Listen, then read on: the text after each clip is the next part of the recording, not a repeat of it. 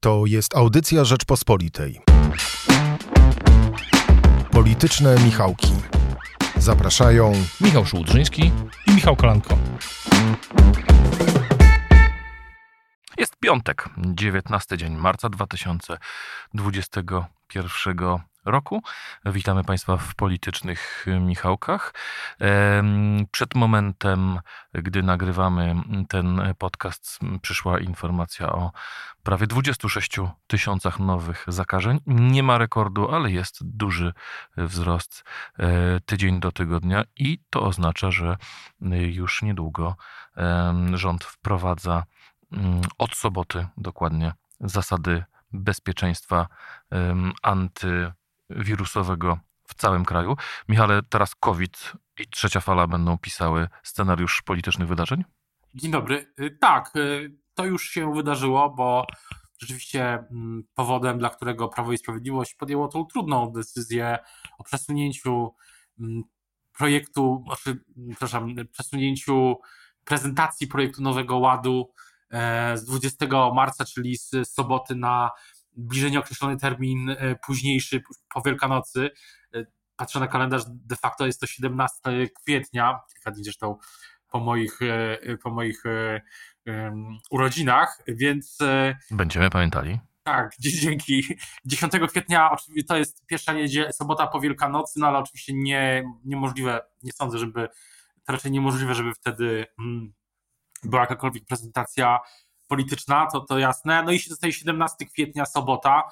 3 kwietnia to z tego co widzę jeszcze Wielkanoc, a yy, czy w ogóle Wielkanoc, a 27 marca no to cały czas będzie obowiązywał no nie, może jeszcze, może to nie jest jeszcze narodowa kwarantanna, ale na pewno jesteśmy, jesteśmy już jej blisko i kto wie, gdy, gdy Państwo już y, będą odtwarzać ten podcast, może za kilka dni od piątku 19 marca, to już rząd podejmie wtedy decyzję o kolejnych obostrzeniach i w praktyce o wprowadzeniu narodowej kwarantanny, y, chociaż rzeczy do zamknięcia zostało jeszcze już, już de facto niewiele. E, powiedziałeś już o tym, co było najważniejszą e, informacją tego tygodnia, czyli e, przeniesienie mm, prezentacji Nowego Ładu. Dość dziwna historia. E, w zeszłą sobotę mm, odbyła się taki event internetowy, na którym zapowiedziano, że właśnie w tę sobotę, 20 marca, będzie prezentacja Nowego Ładu. Oficjalny powód odwołania to jest trzecia fala pandemii i um, duży wzrost e, zakażeń, e, a także wprowadzone przez rząd restrykcje. E, czy są jakieś drugie, trzecie i czwarte dna tej decyzji? Myślę, że myślę, że w pewnym sensie tak i nie, bo to jest y, faktycznie to zdecydowało, ale jednocześnie, tak jak zresztą pisze Rzeczpospolitej, y, będzie y, w piątek Rzeczpospolitej, w ten piątek 19 marca, że, że jednocześnie ta dyskusja o tym, czy przesunąć prezentację, czy nie, no uruchomiła kolejną rundę wewnętrznych niesnasek i, i sporów. Już nawet nie mówię o sporach wewnątrz y, Zjednoczonej Prawicy między koalicjantami, zastrzeżenia, którzy mieli jedni lub drudzy, no ale chodzi o sam spór, spór samym PiS między frakcjami. Y, i to y, ta, dyskusja została użyta jako pretekst do, do kolejnej rundy właśnie tych niesnasek, więc, więc jest inna warstwa tego, ale nie, realnie pierwszym i najważniejszym, pierwszą i najważniejszą przyczyną jest pandemia. No trudno sobie wyobrazić, że jutro, gdy zaczyna się jednocześnie że w sobotę, gdy zaczyna się jednocześnie lockdown, e, przepraszam, e, większe obostrzenia, no to jednocześnie wszyscy oglądają mm, tą prezentację. To raczej chyba coś innego jest na. Teraz ludzie zadają sobie inne raczej takie bardziej, no właśnie pytanie, kiedy się to skończy, a nie E, od razu, co będzie za trzy lata. No właśnie, y, dla mnie, zresztą mówiliśmy o tym w naszym podcaście, e, dla mnie i dla ciebie było oczywiste, że w sytuacji, kiedy trzecia fala rośnie, to to już było widać dwa tygodnie temu, gdy kolejne województwa zostały obejmowane e, lockdownem. No, było jasne, że prędzej czy później ta trzecia fala a raczej prędzej będzie tak wysoka, że to będzie tematem numer jeden I byliśmy przekonani, że to nie jest czas na prezentację Nowego Ładu. I dlatego takim zaskoczeniem było to, co się wydarzyło tydzień temu, gdy PiS ogłosił, za tydzień ogłaszamy Nowy Ład. Chaos komunikacyjny, czy niedocenienie skali problemów? Myślę, że myślę, że nie. Myślę, że trzeba powiedzieć sobie szczerze, że tutaj w grę wchodzą jeszcze inne e, czynniki. Też e, jest to dla mnie mm, zrozumiałe, że PiS chce jak najszybciej, czy premier Morawiecki przede wszystkim chce jak najszybciej, no mówiąc prosto, zmienić temat, bo jednak gdyby ta prezentacja odbyła się jutro, no to chociaż czas nie jest dobry, to jednak skala tego przedsięwzięcia, tam mówi się o tym, że, że realizacja Nowego Ładu to jest rzeczywiście plan na lata, o tyle, że to jest po prostu bardzo wiele ustaw, nawet słyszałem taką liczbę 100 y, nowych ustaw, które muszą zostać przyjęte przez Sejm, żeby to wcielić w życie.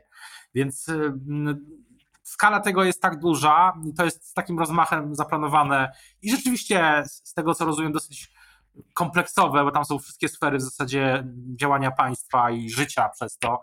Myślę, że pandemia pokazała, że to, jak działa państwo, bardzo mocno przebija się, przekłada się na życie ludzi. Ludzie zauważyli, że jakość e, decyzji politycznych i te kierunki, które kiedyś były jakąś tam dyskusją w tle, gdzieś tam w Sejmie, nagle mają bezpośrednie znaczenie na to, na ich życie, na życie ich dzieci, edukację, zdrowie, wszystko. Także myślę też związek zdrowia ze, z, na przykład z ochroną, z ochroną klimatu, e, z jakością powietrza, no też wszystko stało się to jasne przez ten rok, więc ten plan tym bardziej jest ważny, ale też rozumiem, że, że, że, że, przeciw, że, że, że premier Morawiecki, że PiS chce jak najszybciej z jednej strony trochę zmienić agendę z tej obecnej, ale z drugiej strony no jest, jest, zawsze jest ryzyko i było takie ryzyko na pewno, że ta chwila rzeczywiście, że ten plan trafi w próżnię, bo ludzie się zastanawiają, no właśnie, kiedy to się skończy, kiedy przestaniemy nosić maseczki, kiedy dzieci wrócą do szkoły, kiedy pójdziemy do restauracji, chociaż powiedzmy sobie też szczerze, że bardzo to nie jest tak, że to cała Polska y, co tydzień chodziła do restauracji przed pandemią, to raczej wąskie mimo wszystko, y, to, to nie jest coś, co jest tak powszechne, jak się wydaje nam y, z naszej perspektywy, naszej bańki. E, chciałem Cię zapytać, bo mówiłeś o tym, że konsultacja Nowego Ładu podcały mm, napięcia wewnątrz koalicji. E, w poniedziałek w Rzeczpospolitej e, we wtorek w Rzeczpospolitej ukazał się wywiad z Jarosławem Gowinem, który no, z jednej strony mówi, że koalicja jest dobrem i dla Polski powinna trwać, ale z drugiej strony ton tego wywiadu przyznam szczerze, zaskoczył mnie swoją twardością. Jakie ty miałeś wrażenie? Ja miałem też miałem takie wrażenie pierwsze, kiedy przeczytałem ten wywiad, bardzo interesujący. Jeśli ktoś jeszcze tego nie zrobił, to, to e, zachęcam e, do czytania. No bardzo interesujące jest to, że tak bezpośredni jest ten wywiad, e, w którym no bardzo jasno z jednej strony bardzo jasno premier, wicepremier Gowin mówi pewne rzeczy, a z drugiej strony zostawia też pole do pewnej interpretacji tego, zwłaszcza jeśli chodzi o zaangażowanie prezesa PiS w ten, próbę obalenia go w porozumieniu. Myślę, że to trwale zmieni te relacje. W polityce takie relacje są najważniejsze, są bardzo ważne, takie właśnie i to trwale, to zaufanie myślę na tej linii podkopało, ale jednocześnie skonsolidowało środowisko wokół Jarosława Gowina. Myślę, że e, myślę, że, że większość Nowego Ładu pokrywa się jednak z tym, co jego środowisko może chcieć, chociaż te niektóre kuluarowe informacje mówią o pewnych zmianach, jeśli chodzi o podatki dla naj, najlepiej zarabiających. No i tutaj pewnie y, środowisko Jarosława Gowina może mieć wątpliwości, ale to jest i tak nic w porównaniu z tymi zastrzeżeniami, które ma środowisko Solidarnej Polski do, do Nowego Ładu. Zresztą wydaje mi się, że Solidarna Polska po prostu niespecjalnie jej zależy na tym, żeby premier Morawiecki mm, osiągnął jakikolwiek polityczny sukces, więc trzymanie kciuki za Nowy Ład przez y, y, Zbigniewa Ziobrę no nie ma sensu. Zresztą mówił o tym niedawno w innym wywiadzie e, z, z, mówił o tym stratek e, Tomasz, Tomasz Karoń, e, który zresztą jego zdaniem Nowy Ład w ogóle został, powinien zostać zaprezentowany w, w maju, czyli jeszcze za kilkanaście, za kilkanaście dni od połowy kwietnia. E, mówiliśmy o Jarosławie Gowinie. Wspomniałeś y, Solidarną Polskę, ale Solidarna Polska chyba mam wrażenie w tym tygodniu była jakaś przyczajona i nie dawała o sobie E, znać, nie, nie, nie, nie, nie robiła żadnej ofensywy. E, No tak, jest, jest kwestia tej ustawy o działach administracji rządowej, e, bo wydaje mi się, że wkrótce będą kolejne roczniki, kolejne mm, miną kolejne miesiące od rekonstrukcji, która była w ubiegłym roku, w październiku i ta rekonstrukcja no nie została w praktyce wcielona w życie, bo nie ma ustawy o działach.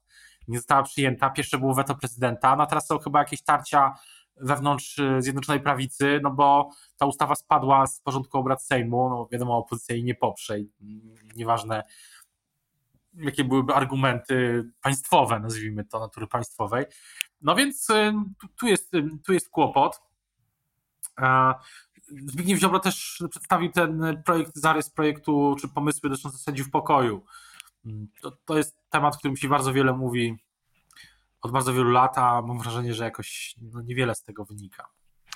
Aczkolwiek mnie w tej sprawie, jeśli chodzi o sądy pokoju, bardzo zaskoczył, yy, znaczy nie zaskoczył, zaskoczyło mnie to, co zrozumiałem po przeczytaniu komentarza Tomasza Pietregi, yy, wicenaczelnego Rzeczpospolitej, odpowiedzialnego za dział prawny, który yy, bardzo gorzko napisał w komentarzu, że przy obecnym stanie polskiego sądownictwa, również sędziowie pokoju nie będą żadnym rozwiązaniem, a to dlatego, że podobnie jak wszystko dzisiaj w Polsce i proces wyboru sędziów pokoju zostanie całkowicie upolityczniony mm, i ta instytucja nie będzie miała e, takiego autorytetu, jakiego mogłaby mieć w sytuacji, gdyby obywatele wierzyli, że o, ta sfera życia jest wyłączona z politycznego konfliktu. No tak, ale też pytanie, czy w ogóle jakakolwiek zmiana w sądownictwie do wyborów e, w 2023 roku, no zakładam, że wtedy będą, e, mimo wszystko, e, nastąpi, bo, bo wróćmy jeszcze na chwilę do ubiegłego roku i myślę, że warto o tym przypomnieć. To jest tak, że, że przed, w chwili, gdy było pewne rozluźnienie pandemii w latem, to PiS nieśmiało zaczął wracać do tych pomysłów, nawet bardzo, nawet bardzo śmiało, że wewnętrznie będzie taki plan politycznej, przepraszam za to słowo, przejęcie inicjatywy politycznej pod postacią kolejnych projektów ustaw, no nazwijmy to politycznie ważnych dla PiS, ale ogromnie kontrowersyjnych. Podział Mazowsza, e, zmiany jeśli chodzi o sądownictwo, dokończenie reformy, sądow, tak zwanej reformy e, sądownictwa. O tym zresztą też o tym zresztą też kiedyś mówił w wywiadzie dla Rzeczpospolitej Jarosław Kaczyński, że zmiany sądownictwie trzeba dokończyć. No ale wtedy latem był taki, powstał taki pakiet kilkunastu takich propozycji, no i on ugrzązł gdzieś e, z początkiem drugiej fali. Ja się tak zastanawiam, kiedy, czy on w ogóle jeszcze wróci, bo to nie jest nowy ład. Nowy ład nie zawiera żadnych takich, e, podobno przynajmniej, żadnych takich e, politycznie kontrowersyjnych mocno propozycji dotyczących na przykład sądownictwa. To jest coś zupełnie innego. Jeszcze ten, ten pakiet z tamtego roku w ogóle gdzieś się rozmył. Ja się zastanawiam, czy w ogóle ktokolwiek do niego w PiSie jeszcze wróci. E, chciałem Cię jeszcze zapytać na koniec o rzecz jedną, a mianowicie jak prognozujesz mm, rozwój sprawy e, Daniela Obajtka, bo chyba już nikt nie ma wątpliwości, że tej sprawy nie da się e, przykryć, że nie da się mm, uznać, że Prawa i Sprawiedliwość nie może powiedzieć, że e, nic się nie stało. E, na ile ta sprawa może zaszkodzić wizerunkowi PiSu i w ogóle PiSowi, e, a na ile no, będzie tak jak jedną z wielu różnych spraw, którymi żyła opozycja, ale po jakimś czasie, po jakimś czasie nic z tego, nic, nic z tego nie zostało. Myślę, że jeszcze nie do końca wiemy, bo po pierwsze, nawet w, w dobie dzisiejszych mediów społecznościowych, tej super szybkiego obiegu informacji, to myślę, że jednak sprawy na kuchenny stół trafiają z dużym opóźnieniem. Kto wie, może ona nawet jest większa niż zwykle, bo ludzie naprawdę, e, no myślę, naprawdę zastanawiają się, co dalej, co, kiedy zostanie mama, tata, babcia, dziadek zaszczepiony, e, kiedy dziecko wróci do szkoły, kiedy, no nie wiem, wróci normalna praca niezdalna, jeśli ktoś zależy się do tej też wąskiej, żebyśmy mieli jasność grupy, która pracuje, może pracować zdalnie na home office i tak dalej, i tak dalej. I myślę, że może być tak, że sprawy polityczne, którymi my w naszej hiper, hiper szybkiej bańce politycznej, którymi my się, my żyjemy, one jeszcze później trafiają do wyborców. ten efekt będzie odłożony w czasie. Oczywiście może być inaczej, że ludzie teraz jeszcze bardziej interesują się sferą publiczną, no i widzą tam sprawę, o której mówiłeś. I myślę, że ona ma wie, wiele aspektów. Na pewno moim zdaniem najbardziej, pisałem zresztą o tym, że najbardziej szkodliwym aspektem, potencjalnie szkodliwym aspektem dla PiS jest kwestia tego, że y, tych mieszkań, tego mieszkania i tych inwestycji, nazwijmy to tak, różnych. Dlaczego akurat to Twoim zdaniem tak? Mieszkanie, ponieważ w Polsce. Mieszkanie ze zniżką, rozumiem, o to ci chodzi, tak? Ten, tak, te, to mieszkanie w Warszawie, ten, e, ta kwestia tej ceny, kwoty, kwoty za, za nie, ponieważ w Polsce od 30 lat, myślę, sprawa mieszkań to jest e, najważniejszy, najważniejsza blokada bardzo wielu spraw demograficznych, rozwojowych. To się łączy ze z planowaniem przestrzennym lub jego brakiem raczej, no i z wieloma innymi sprawami, ale ludzie, zwłaszcza młodzi, słysząc moim zdaniem o tym, ja to widziałem po swoich znajomych, w, w, w,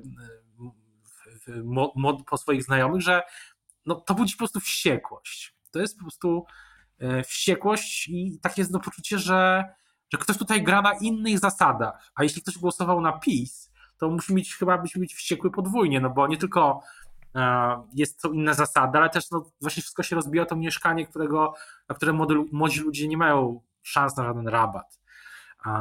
No i to, to jest jedna rzecz. A druga rzecz jest takie poczucie właśnie.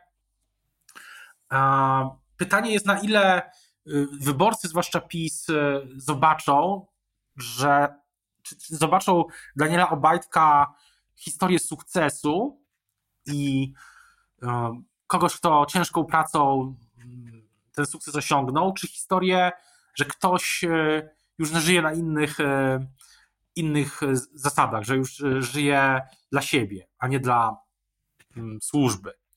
I, i tego, tego do końca nie wiemy, no bo wszystko jest prze, przemieszane z, z pandemią. Może być tak, mm, że to się odłożyło, odłoży i wróci na przykład jesienią, gdy jeśli w ogóle życie wróci do no, względnej, mm, nie chcę tego słowa normalności, ale chyba lepszego nie ma, no, będzie chociaż trochę przypominało stan sprzed już wtedy kilkunastu miesięcy do nowej e, normalności. Mamy nadzieję, że wrócimy do niej bardzo szybko. E, bardzo Ci dziękuję za naszą wspólną dyskusję. Dziękuję również. Mm, dziękujemy Michałowi Patyrze, który jest naszym realizatorem i Magdzie Burkiewicz, który jest wydawcą naszej audycji i zapraszamy do słuchania również innych e, podcastów Rzeczpospolitej, które łatwo można znaleźć. Pozdrawiam serdecznie, do usłyszenia. Pozdrawiam, dużo zdrowia. Słuchaj więcej na stronie podcasty.rp.pl. Szukaj Rzeczpospolita Audycje w serwisach streamingowych.